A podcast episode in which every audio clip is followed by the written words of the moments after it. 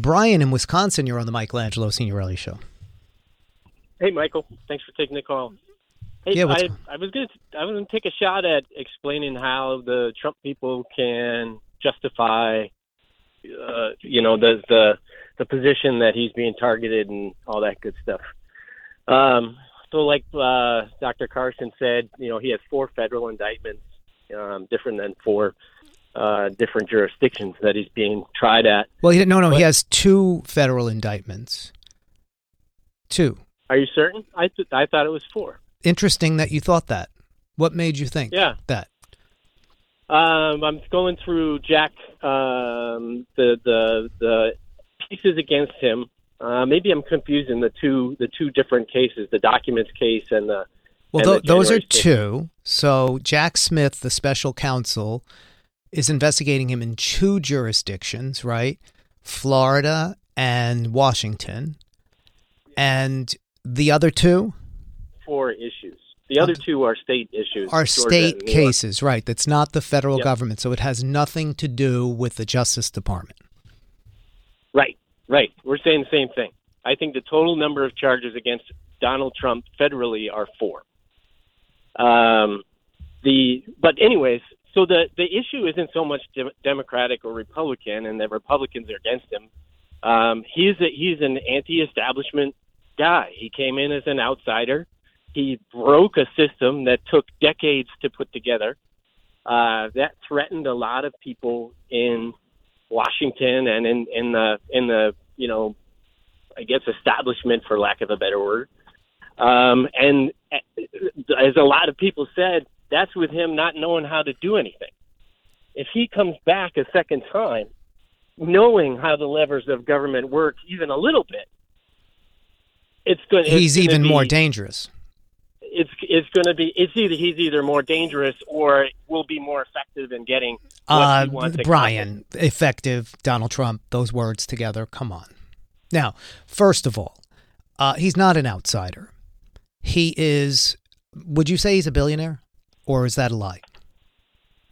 I don't know. I mean, Uh, what, what, what he's he? A billionaire. billionaire, multimillionaire, millionaire? What, what- Yeah, he's a very, very wealthy. a very super rich guy. Okay, so anyone who's in the one percent of the country is not an outsider.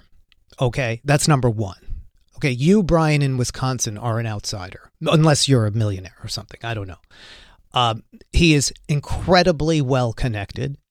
He was incredibly well connected in New York and incredibly well connected to all of the people who greased the wheels for his political run. And, you know, he convinced people that he was an outsider and that he was working for them. But who did he work for once he got into office? Michael, you're not going to get me to disagree with you that Donald Trump is a egotistical, maniacal uh, lunatic, probably a, a giant jerk too. Um, but he absolutely came from nowhere. He was dismissed. He had never held an elected office before the president. Uh, right, all that's true. But he was a television celebrity and had enormous fame. And we see what happens in this country with fame and how people will follow people who are celebrities, right? Sure, sure, absolutely. So so he used all of that and then got into office and what did he do for average people that he, you know, claimed he was representing as an outsider? Name like Uh, five things. Five. Sure. Uh, grew the economy at a faster rate than any president prior to him. Funded historically black colleges in, into the future. Uh, peace and prosperity around the world. Uh, didn't start a new war. Lowered taxes for the majority of Americans. Okay, Those all of those things are false and wrong. Okay? all, all of those things are false. Um, President Obama grew the economy in a dramatic pace. President Biden has blown Trump out of the water in the last GDP growth that we just saw. Um, President Obama and President Bush funded historically black colleges, as did the previous presidents, as did President Biden. Um, peace and prosperity. Uh, really? I, what he? We were in the war in Afghanistan through Donald Trump's entire presidency, right? He said he was going to take us out of it, and then he started to do it in a incredibly destructive way at the very end, and was going to invite the Taliban to Camp David, right? So I, I, I'm not sure where you're coming from on that one. I, I just I guess it's a different view of the world, Michael. The the the no, it is the world. The, the, it is the world. What about China? He praised President Xi and praised him even during the beginning of the COVID pandemic. And then in the beginning of the COVID pandemic, what did he say, Brian? We have 30 cases and they're going which way? Up or down? I, am sure. So, see, Brian, I, I what I find really fucking fascinating about you is that every time I bring up a fact that everybody in the world knows, you don't remember it. You only remember these mantra things you just said that are very broad.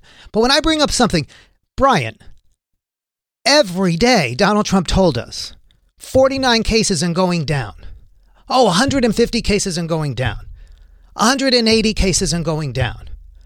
This every day it was going down, except it wasn't going down. It was going up. Was he preparing for the economic disaster that was coming? No. Was he preparing for the dramatic impact on people's lives? No, he was telling us it wasn't a big deal. Don't you remember that? I do. I remember. Okay, that. so you remember that. So any of those other things you mentioned, that 1 million Americans dying is a disastrous stain on this man's legacy. And and you think he would actually be effective as a president? Did you put bleach in your veins, Brian, during the COVID pandemic when he told you to? He never said that. Number one, that's a lie. Uh, we remember what he said. You know, maybe they can inject something and actually clean you out with it, disinfect you, and this and that. People were horrified. You know exactly what he said. You know what he said through the whole pandemic because it was part of his trying to make like it was going away. He was trying to do a PR job on the pandemic. And you know what, Brian? Had he gone the other way and said, Americans, we are facing a horrifying disaster here. I want you all to brace for it. I'm going to try to do everything I can I'm going to try to do everything I can, but you are all going to have to pitch and we're all going to have to be together. It's going to get really bad. It's going to get really bad. He would have won the election in a landslide like George Bush did after 9 11. but it shows you, Brian, that he's an idiot, a complete idiot. And I know you're smarter than that. No, I'm very smart. Okay. Also- okay. So why don't you just get even smarter and think about what we just discussed. Thanks for the call.